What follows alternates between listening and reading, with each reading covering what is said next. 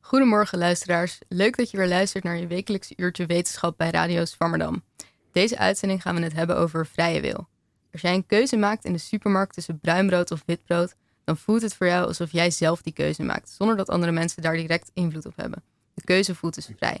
Maar uiteindelijk is deze keuze nooit helemaal vrij, want jij vindt witbrood misschien wel lekkerder, of bruinbrood is misschien goedkoper, of je kent het merk van het witte brood omdat je ouders dat vroeger ook altijd kochten. Er zijn dus veel factoren die invloed hebben op die keuze. Maar toch voelt het alsof er wel een beetje vrijheid overblijft. Ja, je wordt beïnvloed door al die factoren, maar uiteindelijk kan je, reflecterend op al die factoren, toch een vrije keuze maken. Of zo voelt het tenminste. Dat is hoeveel mensen vrije wil zien. Je bent als persoon uiteindelijk vrij in je keuzes en je bent dus ook verantwoordelijk voor de consequenties hiervan. Maar niet iedereen denkt dit. Al eeuwenlang discussiëren filosofen over dit onderwerp. En naarmate onze wetenschappelijke kennis is uitgebreid, zijn er altijd nieuwe argumenten voor en tegen vrije ontstaan. Dat en meer gaan we vandaag bespreken met onze gast Bernardo Kastrup. Bernardo, ik ben heel blij dat we je vandaag in de uitzending hebben. Je bent directeur van de Essentia Foundations en je bent niet één, maar zelfs twee keer gepromoveerd, namelijk in de computerwetenschappen en in de filosofie.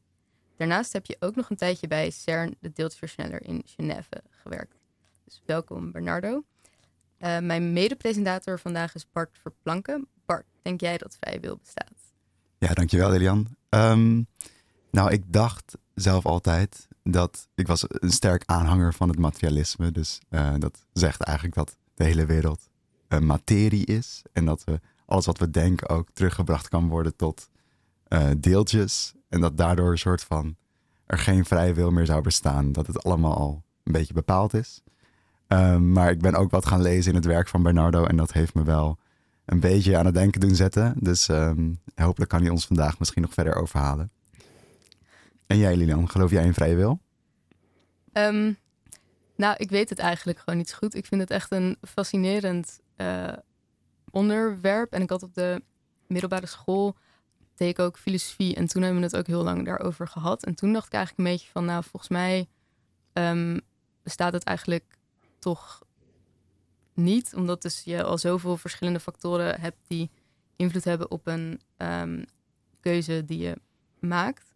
Maar door Bernardo ben ik inderdaad ook weer een beetje um, gaan, ja, toch weer wat meer gaan twijfelen. En nu weet ik het eigenlijk gewoon niet, mm. uh, niet zo goed. Um, ja, Bernardo, om jouw visie op vrije wil te begrijpen, moeten we denk ik eerst even teruggaan naar jouw wereldbeeld. Ik denk dat dit voor de meesten een vrij bizar wereldbeeld is. En bij de NRC-podcast Future Affairs zeiden ze zelf dat het een eigen wereldbeelden op zijn kop zetten. Wat uh, Bart en ik net dus ook al een beetje aangaven.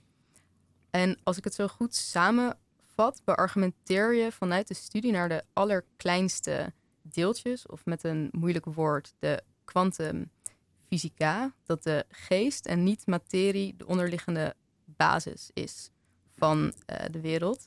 Nou, ik vind de kwantumfysica um, zelf, ja, dan denk ik toch een beetje van, oei, dit is wel, um, wordt een beetje ingewikkeld.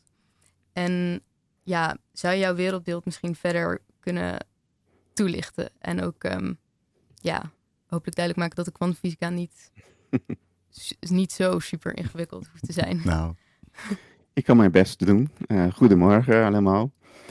Um, Oké, okay, wat is mijn wereldbeeld? Um, laat ik beginnen door te zeggen dat uh, het is bijna, well, het is vanzelfsprekend dat er bestaat een wereld buiten onze geesten.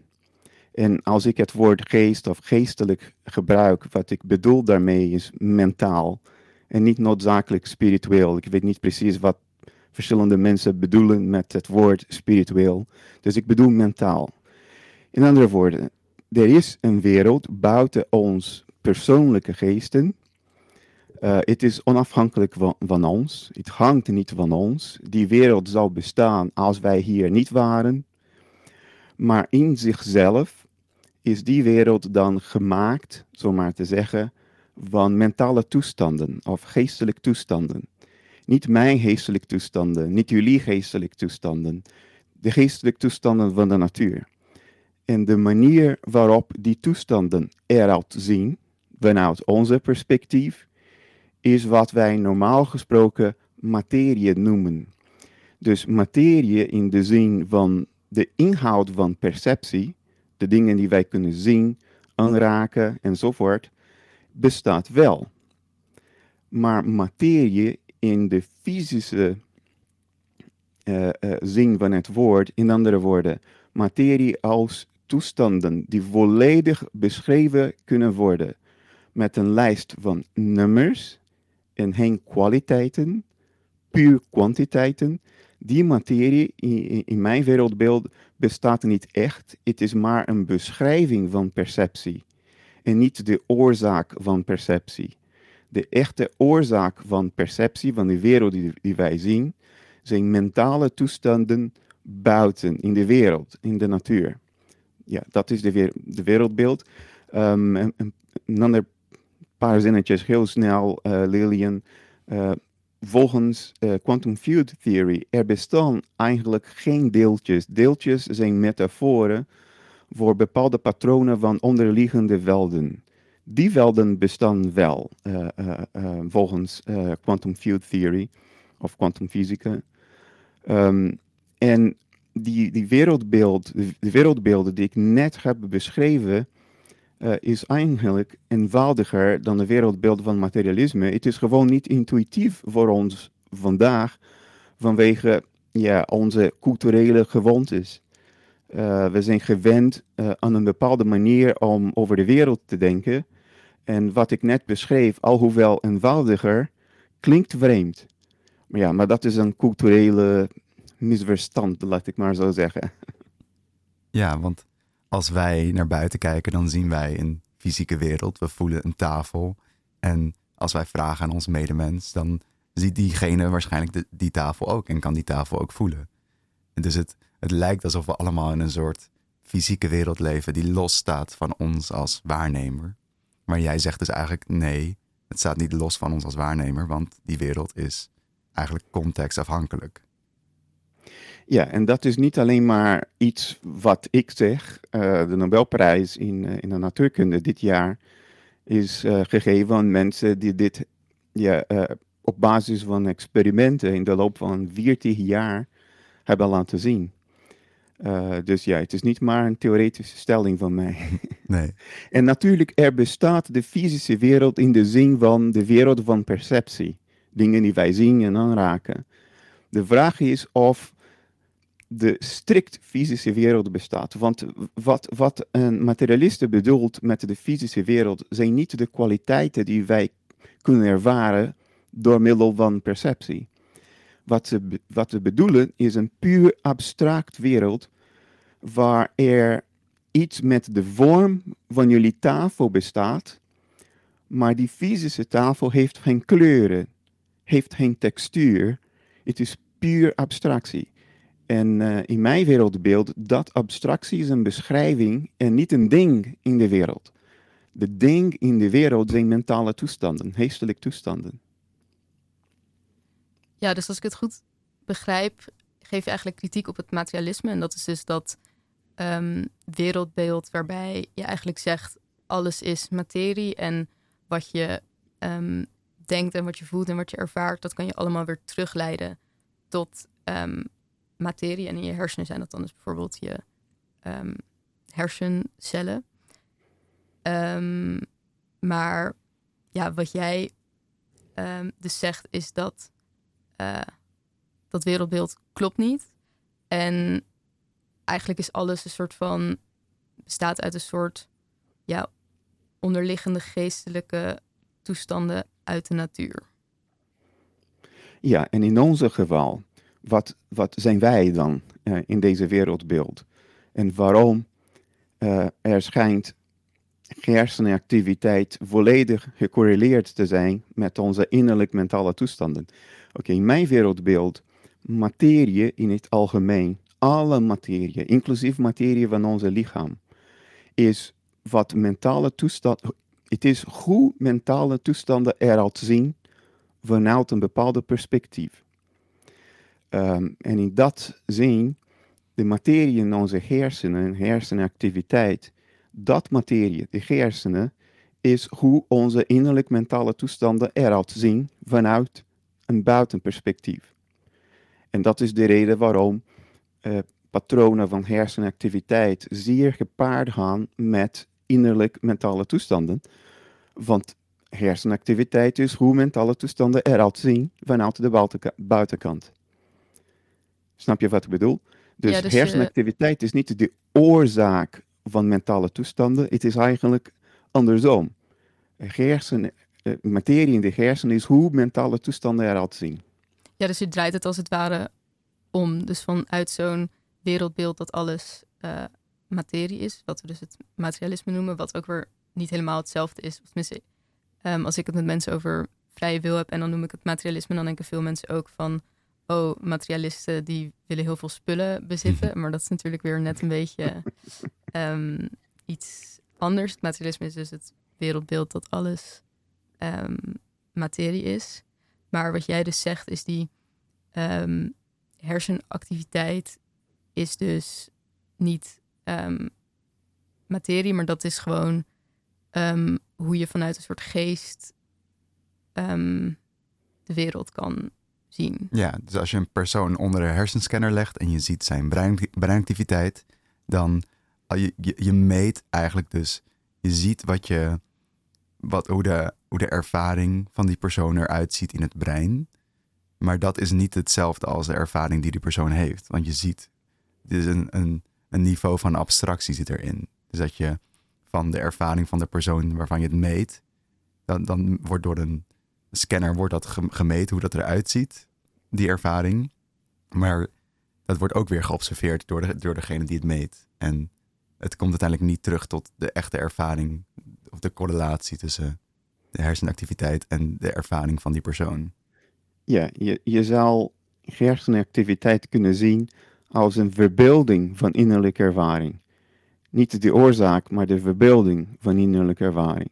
En eigenlijk, alles wat wij normaal gesproken materie noemen, de inhoud van perceptie, is een verbeelding van de wereld. Een innerlijke verbeelding van de wereld. Wij kunnen, en dit is, dit is zo goed als zeker wetenschappelijk gesproken, wij kunnen de wereld niet zien zoals de wereld in zichzelf is. Onze innerlijk cognitief toestanden zijn geen spiegelbeelden van de toestanden van de wereld. Dat kunnen ze niet zijn. En de reden is dat um, de entropie van de wereld is onbeperkt. De diversiteit en dispersie van toestanden in de wereld is onbeperkt. Als onze innerlijk cognitief toestanden zouden de toestanden van de wereld spiegelen, dan zouden wij ook geen. Uh, um, er zal geen limiet zijn voor onze innerlijke entropie. En, en dat is dodelijk, want uh, hoe meer entropie, hoe minder structuur. En het leven hangt van structuur af. Dus wij zien sowieso de wereld niet zoals die is. Wat wij zien is een verbeelding daarvan. Um, en dat dan laat de deur open voor de mogelijkheid dat de wereld zoals die is in zichzelf is gemaakt door mentale toestanden. En wat wij normaal gesproken fysische toestanden zijn maar de verbeelding daarvan.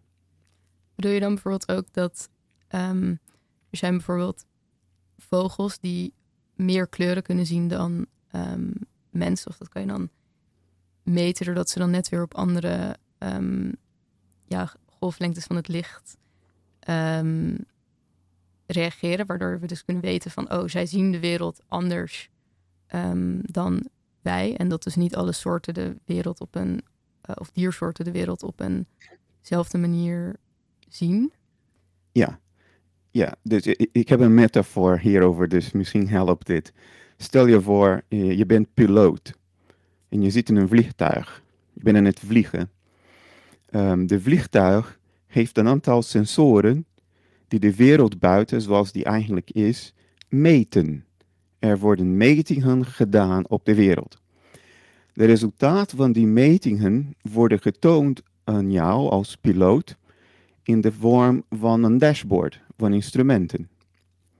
Nou, piloten kunnen een vliegtuig vliegen zonder een transparant vooruit, zonder ramen. Ze hoeven niet de wereld te zien.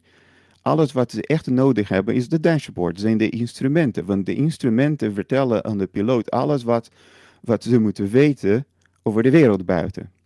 Ja? Nou, de analogie gaat als volgende. De wereld zoals die eigenlijk is, is, is uh, uh, de lucht buiten de vliegtuig. Is de wereld zoals die eigenlijk is. De fysische wereld is de dashboard. Wij zijn net zoals vliegtuigen in de zin dat wij, wij sensoren hebben om metingen te maken op de wereld en van de wereld. Onze ogen, uh, onze oren. We maken metingen op de wereld en die metingen worden ons getoond in de vorm van een dashboard. In andere woorden, perceptie. En de fysische wereld is die dashboard. Het is de inhoud van perceptie. Maar de dashboard is niet de wereld buiten. Dat is vanzelfsprekend, toch? De dashboard heeft wel nauwkeurig en relevant informatie over de wereld buiten, maar het is niet gelijk aan de wereld buiten. Er zijn twee dingen. Er is de wereld en er is de dashboard. Er is die wat gemeterd wordt en er, is de dashboard die de resultaat van de metingen toont.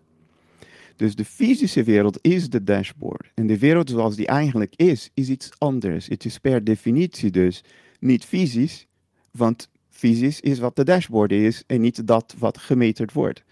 Nou, verschillende levende wezens hebben natuurlijk verschillende dashboards. Die gaan de wereld zien op verschillende manieren, want ze hebben verschillende sensoren, verschillende instrumenten in de dashboard. De wereld zoals die is, is nog steeds gelijk voor ons en voor alle andere beesten. Het is dezelfde wereld waar wij wonen. We zijn binnen die wereld. We verkeren in die wereld. Maar hoe die wereld uh, uh, gerepresenteerd wordt aan ons, dat hangt van onze eigen dashboard af. En een evolutie heeft geleden naar verschillende dashboards, natuurlijk. Zo, zo werkt het. Ja. Ja, en zou je dan ook nog kunnen zeggen bij twee mensen die iets, iets, um, iets eten, bijvoorbeeld chocola, en een iemand vindt het heel lekker en een iemand die vindt het heel vies, dat ze dan ook, dus dan hebben ze wel dezelfde, um, nou ja, soort van, ja, um, hetzelfde fysische in hun mond, maar wel hun ervaring is heel anders. Dus als je dan naar die metafoor teruggaat, dan hebben ze een hele er andere ervaring op hun eigen dashboard van de wereld, als het ware. Terwijl de wereld, of nou niet de wereld, maar wat ze dan eten, is dan wel weer hetzelfde. Of is dat dan iets, weer iets heel anders? Ik zal niet zo ver gaan. Nee, nee, want de, twee mensen hebben waarschijnlijk hetzelfde dashboard met kleine verschillen. Maar eh, wat je net beschreef is, is smaak, niet perceptie. Dus uh, twee mensen kunnen dezelfde dingen ervaren, dezelfde perceptie, perceptie hebben, maar toch verschillende smaken hebben. En één vindt het plezierig en de andere niet. Eh, het is, het is de reactie op wat getoond wordt in de dashboard. Dus zelfs als die twee dashboards dezelfde dingen tonen, de reacties kunnen wel verschillen. Want uh, de reactie hangt van onze innerlijke cognitieve toestanden af. En ik mag verschillende cognitieve toestanden hebben dan jou. Bijvoorbeeld, ik heb verschillende ervaringen in het verleden gehad, verschillende cognitieve associaties tussen bepaalde smaken en bepaalde ervaring, ervaringen van het verleden. En vandaar dat ik een bepaalde configuratie van de dashboard niet plezierig vind en jij wel. Dus dat is, ik, zal, ik zal niet zo ver gaan. Dat, dat verklaar je niet door verschillen in de dashboard, maar verschillen van, van innerlijke uh, mentale toestanden. Ja. Okay. En heeft evolutie ons soort van. Het heeft onze dashboard gevormd. En daardoor zien wij bijvoorbeeld een tafel als een tafel en niet als een collectie van moleculen of atomen. En um, is dat ook. Um, is daar een soort van reden voor geweest dat het zo, wat je ook al noemde met de entropie, dat het, er zijn zoveel mogelijkheden is er een reden voor geweest dat het naar deze abstractieniveau of naar, naar dit niveau is, naar dit dashboard is geleid? Oké, natuurlijk. Kijk, de tafel is de tafel die wij zien, die wij aanraken. Uh, um, deeltjes en, uh, en quantum fields, velden, die zijn beschrijvingen van de tafel die wij zien en aanraken. Die zijn niet een aparte wereld, die zijn gewoon beschrijvingen. Nou, is er een reden uh, in het kader van evolutie waarom wij een tafel zien in plaats van iets anders? Uh, natuurlijk, um, even, even een andere metafoor. Mm um, stel je voor dat jij de bestanden in jouw computer zou kunnen zien zoals ze echt zijn. Elke, bestanden, uh, elke bestand een verzameling van miljoenen uh, elektronische microscopische schakelaren die of open of gesloten zijn. Stel je voor, elke bestand miljoenen van microscopische schakelaren. Nou, nou dit, dat, dat is wat de bestanden echt zijn. Elke bestand is in feite zo'n verzameling van microscopische schakelaren. Dit is wat een bestand echt is in zichzelf. Maar dat wordt aan jou niet getoond uh, uh, uh, in jouw computer. Wat je ziet op jouw dashboard is een vierkantje met een kleurtje. En dat is jouw bestand. En daar werk je mee met die vierkantje. in andere woorden, worden. Je werkt met een verbeelding van de bestand, niet met de bestand zoals die eigenlijk is. Als jij de bestand zal zien zoals die eigenlijk is, zal je niet daarmee kunnen werken. Het is niet functioneel. Je zal daar niks mee kunnen doen. Nou, evolutie gaat om functie. Uh, het gaat niet om waarheid. Uh, dus jouw dashboard is ontwikkeld zoals, uh, op zo'n manier dat wat je krijgt is een computerdesktop verbeelding van de wereld en daar kun jij mee werken. Op basis daarvan kun jij overleven door op tijd te reageren op uh, uh, ja, uh, uitdagingen van, van, van jouw milieu. Um, dus als wij de wereld zouden zien zoals die eigenlijk is, dat zou helemaal niet functioneel zijn. We zouden, ja, sterven. ja, en ik wil nog graag even teruggaan naar um, jouw kritiek op het materialisme, dus dat wereldbeeld dat alles um, materie is. Want um, ja, volgens mij zeg je daar met de kwantumfysica dat er bepaalde ja, experimenten gedaan zijn waaruit eigenlijk bleek dat um, dat die visie waarbij het uh, alles materie is, dat dat ja, toch wel lastig te verdedigen uh, wordt. Hm. En ik vroeg me af of je dat misschien verder zou willen toelichten. Ja, dus in die experimenten die in feite dit jaar de Nobelprijs hebben gewonnen, de drie mensen die die experimenten hebben gedaan in de loop van vier decennia, hebben de prijs dit jaar gekregen. Um, Natuurlijk, alle uh, complexiteiten van die experimenten zijn niet makkelijk te beschrijven uh, in een één uur interview. Maar uh, de kern van die experimenten is, is als volgende. Um, er worden twee deeltjes samengemaakt. En als ze samengemaakt worden, dan zijn, zijn ze met elkaar. ze kunnen niet onafhankelijk van elkaar beschreven worden. Uh, er wordt een, een, woord gebruikt, uh, entangled.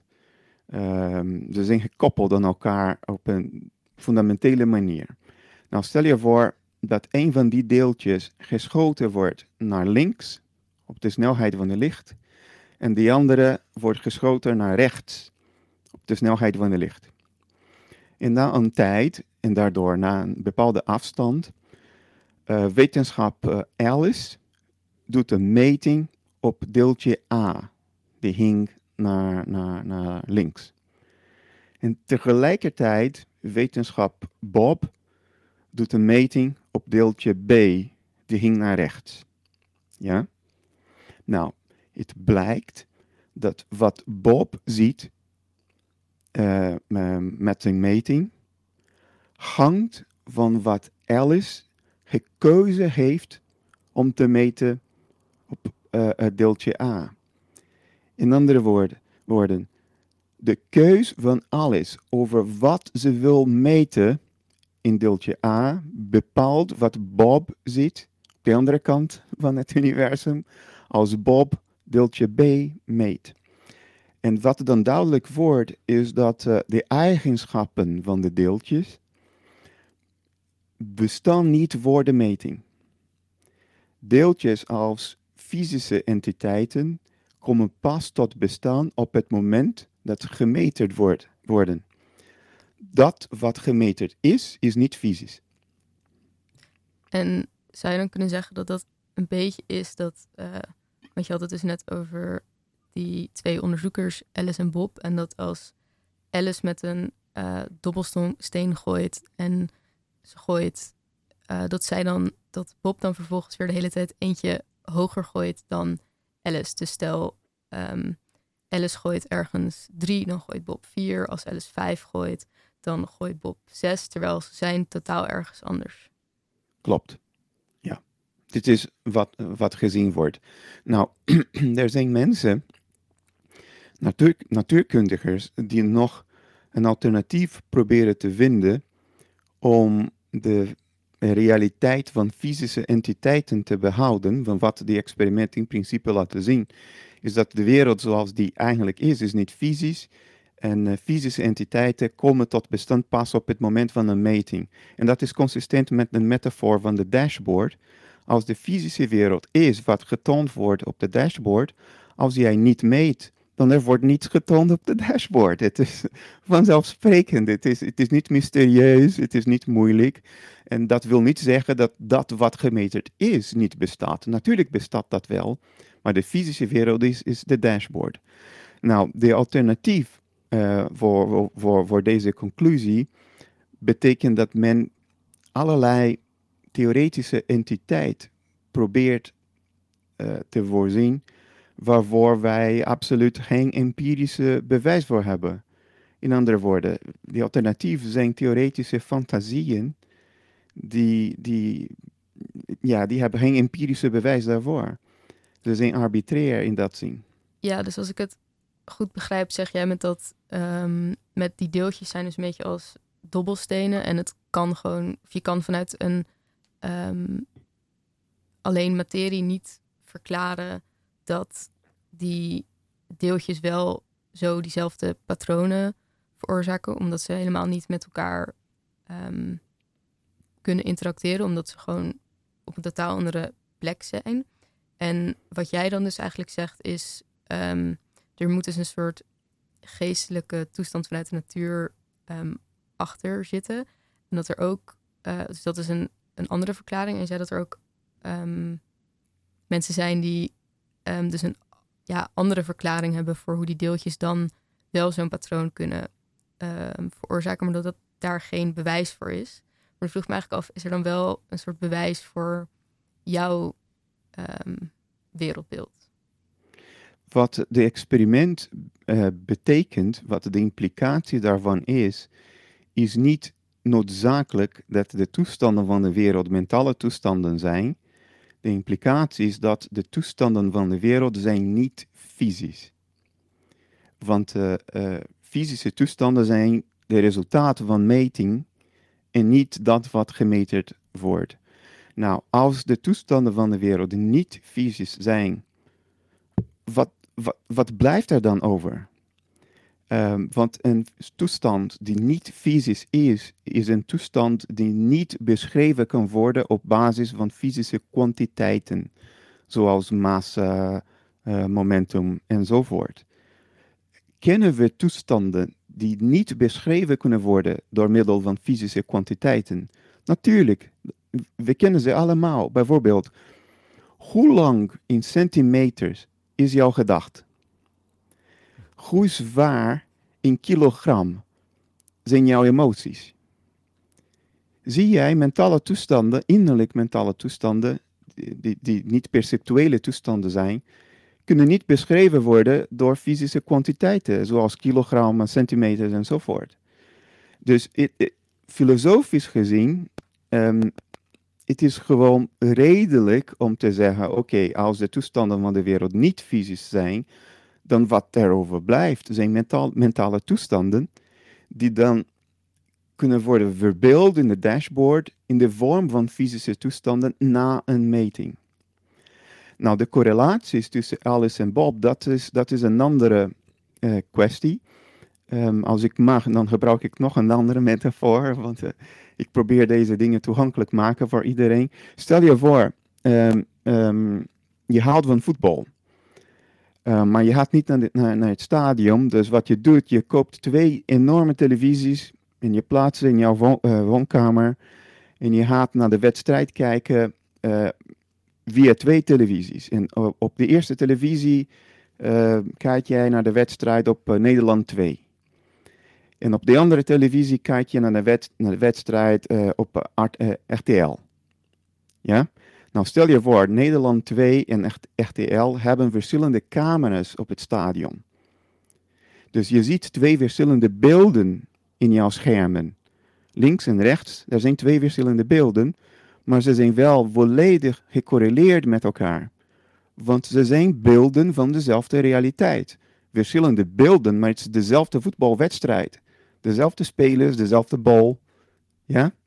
Nou, als jij een bezoeker had uit de 19e eeuw, die zal dan kijken naar die twee beelden.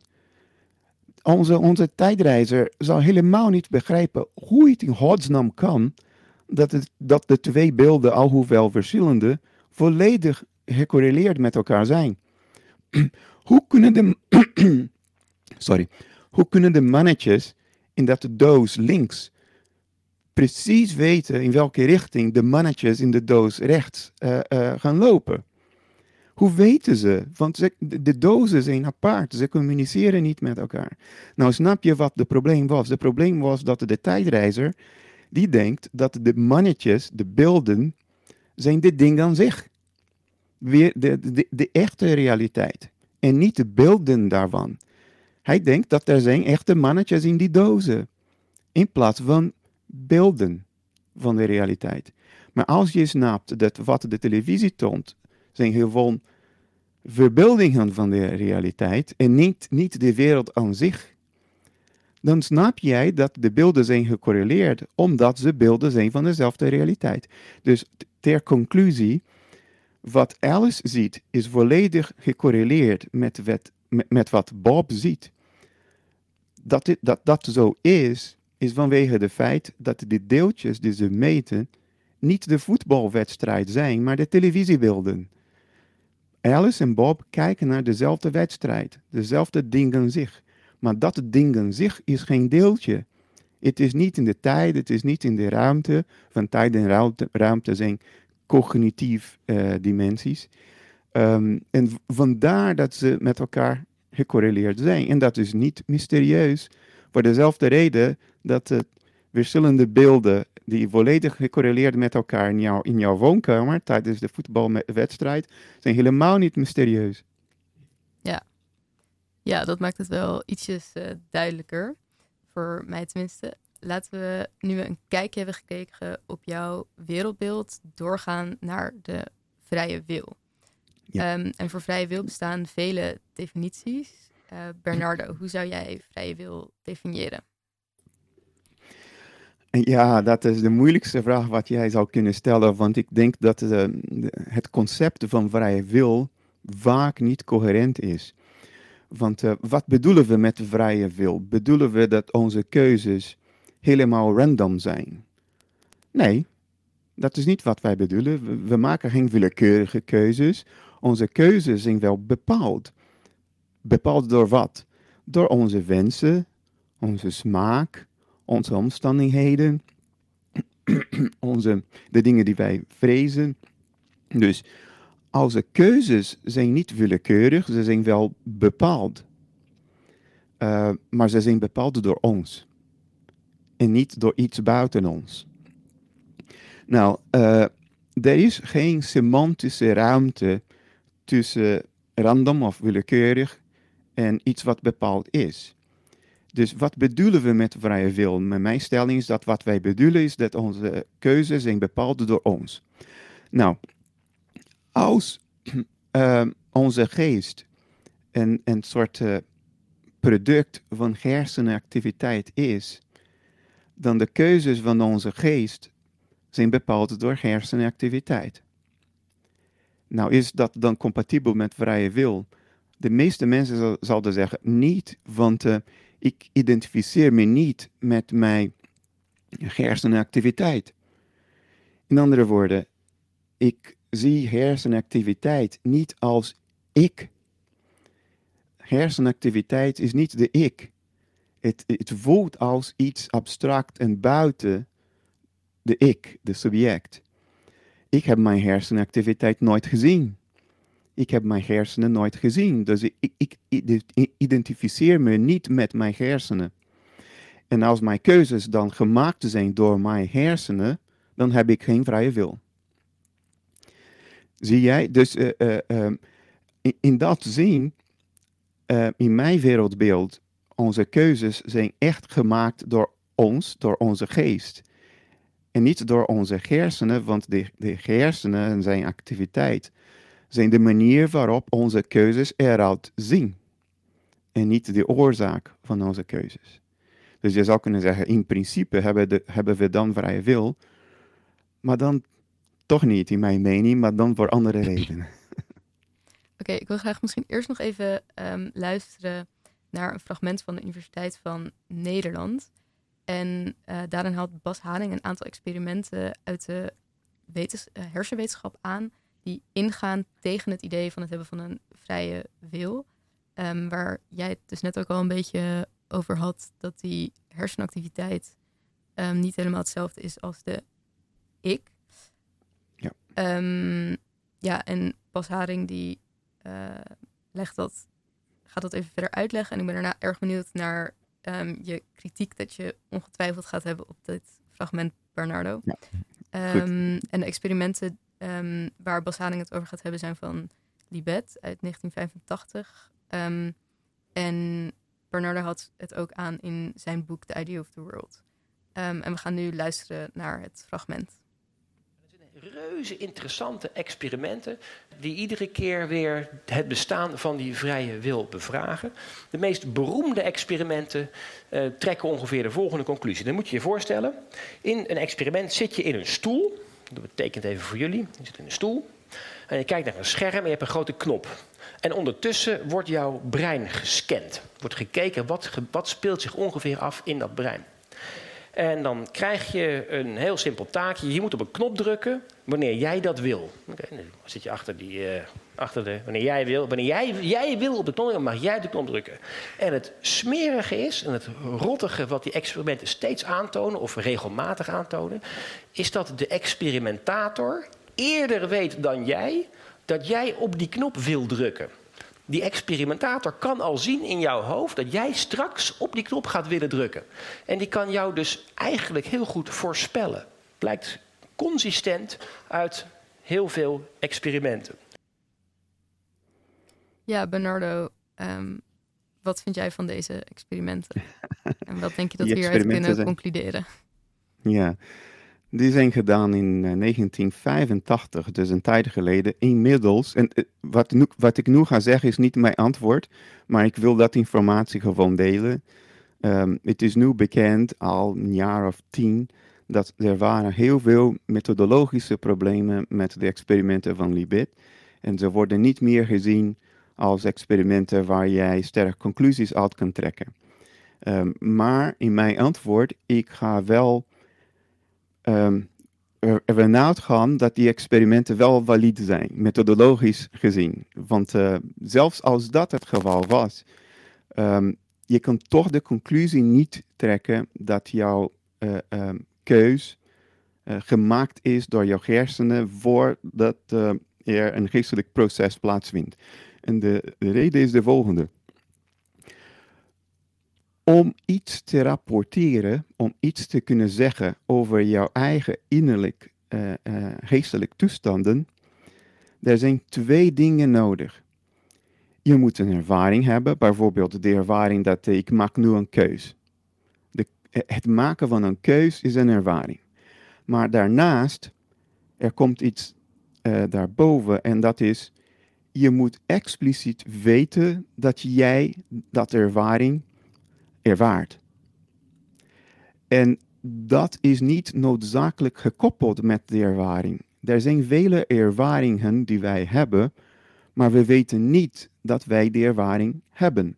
Bijvoorbeeld, voor de laatste eh, eh, 45 minuten zaten we, hier met elkaar te spreken. En jullie twee hebben deze hele tijd twee dingen ervaard. Jullie ademhalen, eh, het bewegen van, van, de, van de borstkast, en de lucht die gaat in en uit de neus. Jullie hebben ook eh, ehm, eh, jullie ogen eh eh, ervaard, het knippen van jullie ogen, hebben jullie drie, drie kwartiertjes lang ervaard.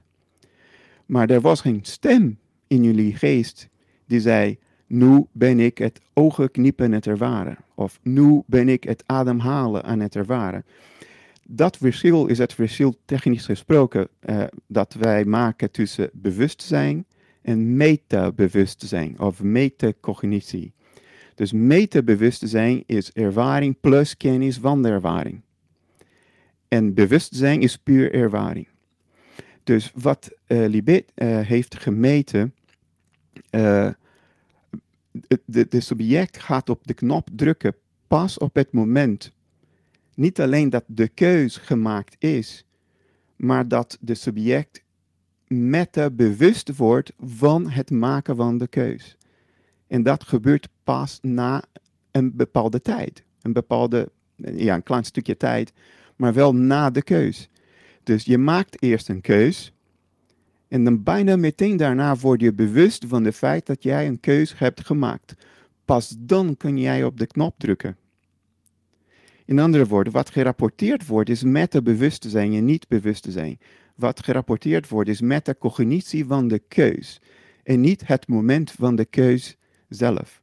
En vandaag dit is bekend, want eh, ja, een metabewustzijn eh, is een, eh, wordt gestudeerd heel intensief de laatste twintig jaar. Ehm, maar in, in 1985, ja, de, eh, er was minder, hoe zal ik dat zeggen, bewustzijn van dat verschil. Eh, eh, er was minder subtiliteit. Dus de, de, de, subject zou op het, op het knop drukken, niet op het moment van de keus, maar op het moment van het met de bewust worden van de keus. En dat gebeurt daarna. Ja, dus een keuze maken kost eigenlijk tijd. Of vooral je bewust worden vervolgens van die keuze. Klopt. Dat duurt gewoon ietsjes langer. Waardoor die ehm, ja, hersenwetenschapper die dan eerder kan voorspellen dan jij dat je op die knop gaat drukken. Dat is gewoon Ja. eigenlijk de tijd die je nodig hebt om je bewust te worden van dat je die keuze hebt gemaakt. Klopt, maar zelfs als jij hier niet in gelooft, dan er zijn vele andere methodo- methodologische problemen achter de experimenten van Libet. Hmm. Dus ik zal zeggen, als jij hier benieuwd over bent, google het maar. En je gaat wel eh, eh, recentelijk informatie krijgen over waarom dat experiment in feite niks zegt. Ja, en deze experimenten, ook al waren het misschien methodologisch niet helemaal goed, ehm wilden een soort van bewijzen dat vrije wil niet bestaat, omdat het alleen maar hersenactiviteit was. Ehm, maar hoe ziet het er dan uit in jouw wereldbeeld, het idealisme, waar ehm, we dus niet alleen maar afgaan van die materie, maar juist van het, de, de, de mind, de, het innerlijke. Hoe, Waar is daar de plaats voor voor vrije wil? Hoe past dat in dat beeld? Oké. Dus als je denkt dat vrije wil niet bestaat omdat onze keuzes gemaakt zijn door de hersenen, dan dat is geen reden meer om in vrije wil niet meer te geloven. Want eh, onze keuzes worden niet gemaakt door de hersenen. De hersenen zijn de verbeelding. De, ver- hersenen is de verbeelding van onze keuzes. Dat gezegd hebbende, laten we dit eh, ehm, laten we hier goed over nadenken. Eh, ik, ik stel een paar vragen aan jullie. Ehm, kiezen jullie jullie volgende gedachte? Nee, Nee. Kiezen jullie jullie emoties? nee. Nee. Nee. Toch? Als ik echte, volledige vrije wil zou hebben, dan zal ik ook moeten kunnen kiezen hoe ik me voel onafhankelijk van omstandigheden. In andere woorden, ik zal helemaal happy kunnen zijn in een gevangenis. Want ik zal gewoon kunnen kiezen dat het is precies dat, die omstandigheden, die mij happy maken. Maar ik, ik kan niet kiezen. Ik kan mijn gedachten niet kiezen. Ik kan mijn smaak niet kiezen. Ik kan mijn emoties niet kiezen. Dus ja, vrije wil. Vrije wil over wat? Snap je? Nou, ik denk dat eh, de natuur op het meeste fundamentele niveau een het van subjectiviteit is. Er is maar één subject. En we maken daar deel van, maar we zijn als mensen niet dat subject. Op het niveau van dat ene subject in de natuur, er is wel vrije wil in de zin dat wat dat ding ook doet. Het is eigen keuze, want er is niks anders in de natuur. Dus wat ook veroorzaakt wordt, is veroorzaakt door dat universele subject, laat ik maar zo zeggen. Dus op dat niveau, er is absoluut vrije wil. Uh, maar op onze niveau, als gedissocieerde segmenten van de natuur, ik denk dat misschien hebben we wel de vrije wil om ja, onze hypotheek te kiezen. Op uh, um, ja, wat, wat is de, betere manier om naar, naar mijn werk te gaan, gezien files en, enzovoort. Maar de grote dingen, ja, ik, ik, heb mijn vriendin, mijn partner niet gekozen. Uh, ik, ik, ik, kies mijn emoties niet. Die, ja, waar hebben we over vrije wil? Mm Snap ja. Ja, dankjewel. Uh, we gaan nu luisteren naar de column van René van Amerongen. Ze vond het een beetje een ingewikkeld onderwerp en stond eigenlijk ook niet heel erg op de discussie van een vrije wil te wachten, helaas. Maar dat gaan we nu horen. Ik denk van nature niet zo zwart-wit, maar één ding durf ik wel met grote stelligheid te beweren. Weinig discussies in het leven hebben zo weinig zin als die over het al dan niet bestaan van vrije wil. Het feit dat ik ergens rond de middelbare schoolleeftijd via deze discussie kennis maakte met de filosofie, zorgde er bovendien voor dat ik dat hele vakgebied direct bij het geestelijk grofvuil parkeerde. Nu kunnen we dit natuurlijk volledig aan mijn eigen bekrompen geest wijten. En het moet gezegd dat ik een enorme bewondering heb voor jonge mensen die wel op hun achttiende klaar zijn voor een filosofiestudie. Al durf ik inmiddels te beweren dat ik toch wel enige mate van wijsheid begeer. Ik wijs daarom toch ook met een beschuldigende vinger naar het onderwijscurriculum, dat kennelijk de discussie over vrije wil als een prettig instapniveau bestempelde, terwijl ik overduidelijk meer baat had gehad bij een stapsgewijze introductie, in bijvoorbeeld de logica, om van daaruit verder te bouwen naar vragen op het gebied van de ethiek en esthetiek, alvorens bij de, excusez mo, meer zweverige vraagstukken te belanden. Ik gun elk kind, nee, iedere burger, zo'n kennismaking met filosofisch denken, al was het alleen maar om in de huidige maatschappij de eigen mening in elk geval goed doordacht te kunnen onderbouwen en valse argumenten op weloverwogen wijze te kunnen fileren. Begrijp me trouwens niet verkeerd, vrije wil doet ertoe. Iedere vrouw in Iran zou zelf moeten kunnen bepalen of ze een hoofddoek wil dragen of niet. Vrije wil op persoonlijk en maatschappelijk niveau, van Kandahar tot in Qatar, daar geloof ik in. Natuurlijk weet ik wel dat de filosofische discussie over het al dan niet bestaan van vrije wil om iets heel anders draait. Namelijk om de vraag of ons persoonlijk handelen op het zij kosmisch, het zij moleculair, het zij kwantumniveau is voorbepaald. Als dat namelijk zo is, dan rest ons slechts de illusie van vrije wil, waarmee het hele begrip kan worden weggezet als een waan van onze geest en inferieure zintuigen. Het is wat dat betreft interessant om te zien hoe die verschillende lagen worden afgepeld. In mijn eigen vakgebied, de biologie, wordt bijvoorbeeld het nature-nurture debat wel aangevoerd als zijnde relevant voor de discussie over het al dan niet bestaan van vrije wil. De vraag of het onze genen zijn of onze opvoeding en omgeving die bepalen wie we zijn en hoe we handelen, is natuurlijk relevant. Het antwoord is overigens een combinatie van beide. Daarnaast is het ook vakinhoudelijk uitermate interessant om te ontrafelen, want we moeten dan begrijpen hoe de lettervolgorde in en de activiteit van ons DNA tot uiting komt in het gedrag van onze lichaamcellen, om nog maar niet te spreken over wat de uiteindelijke relatie is tussen de werking van ons brein en ons begrip van het menselijk bewustzijn. Hoe dergelijke zaken zich vervolgens verhouden tot de wetten van de natuurkunde, die doorgaans gebaseerd zijn op specifieke aannames, waarbij perfect bolvormige deeltjes zich bewegen door een perfect homogene ruimte, daar ligt op dit moment de grens van wat wij in het lab kunnen meten en berekenen. Met de nodige kanttekeningen overigens, Want de binnenkant van een cel heeft meer weg van een tropisch zwemparadijs waarbij de badgasten zich over en langs militaire hindernisbanen moeten zien te verplaatsen, dan van een perfect homogene vloeistof met een consistente dichtheid en viscositeit. Hoe zich dat vervolgens ook nog laat rijmen met processen op kwantumniveau, daar wil ik helemaal vanaf blijven.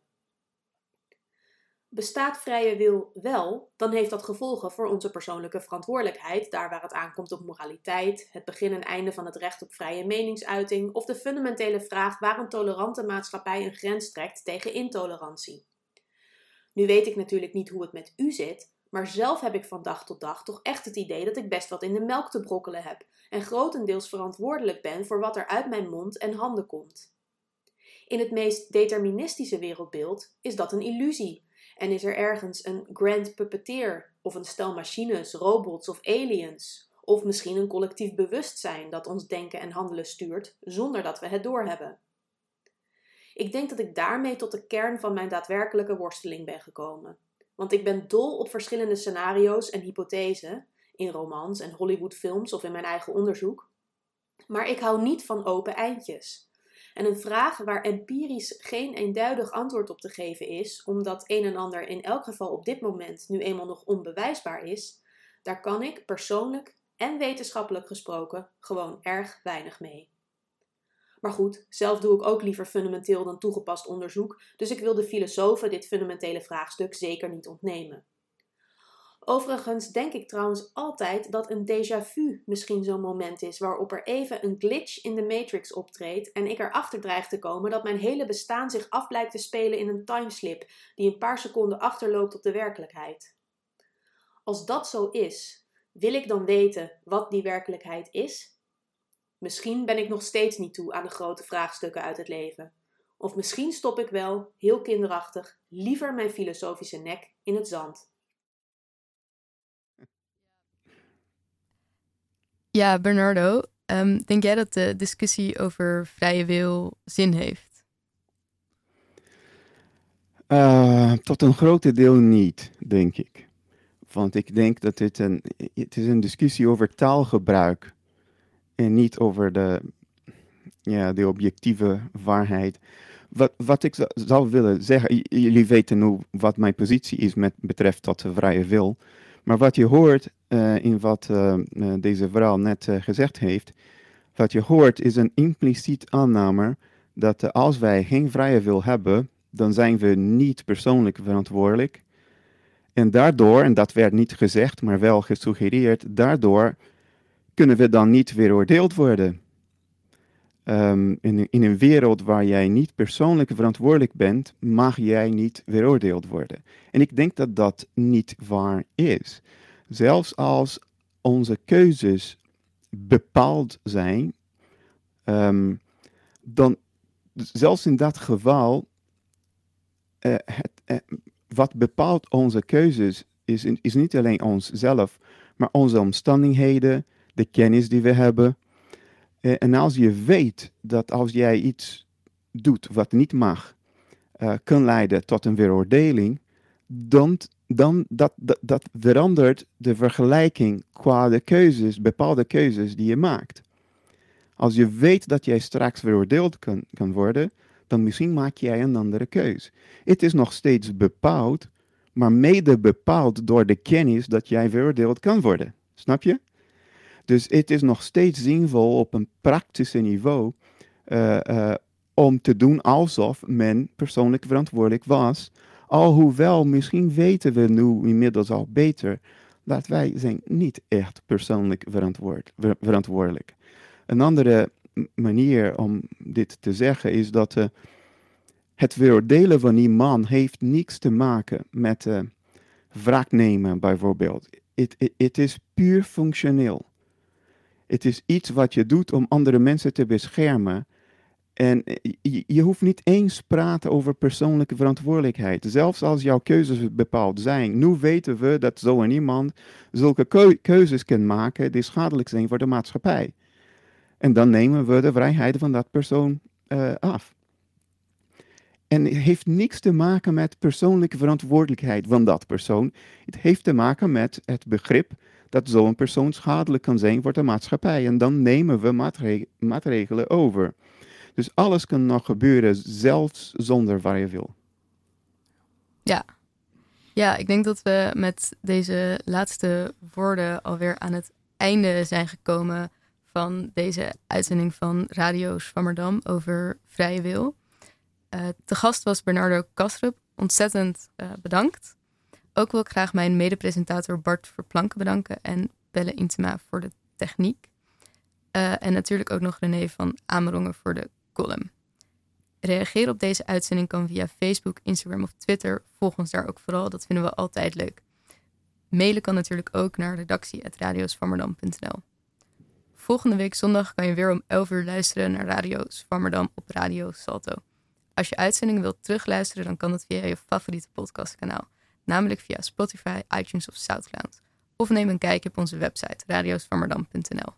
Dit was Radio Swammerdam. Bedankt voor het luisteren. Hopelijk tot volgende week en voor nu nog een hele fijne zondag.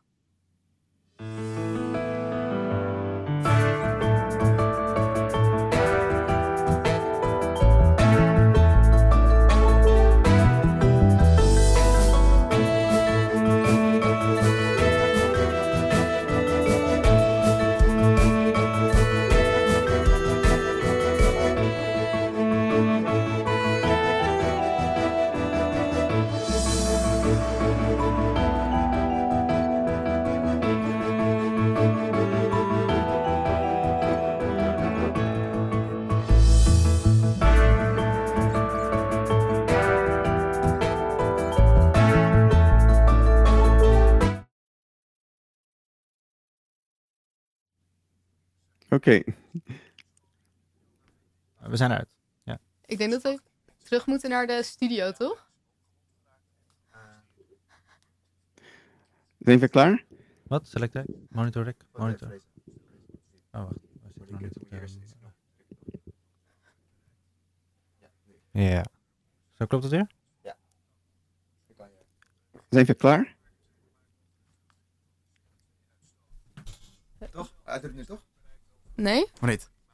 Oh nee. Nee, we moeten denk ik naar de studio gewoon terug. Oh. Sorry. Oké, eh, als, u, als jullie mij kunnen horen, ik, eh, mag ik weg? Monitor R. Monitor. Dan kan ik nu niet schakelen omdat hij doet. Studio, dit is toch Studio Program? Studio 5? Of is het...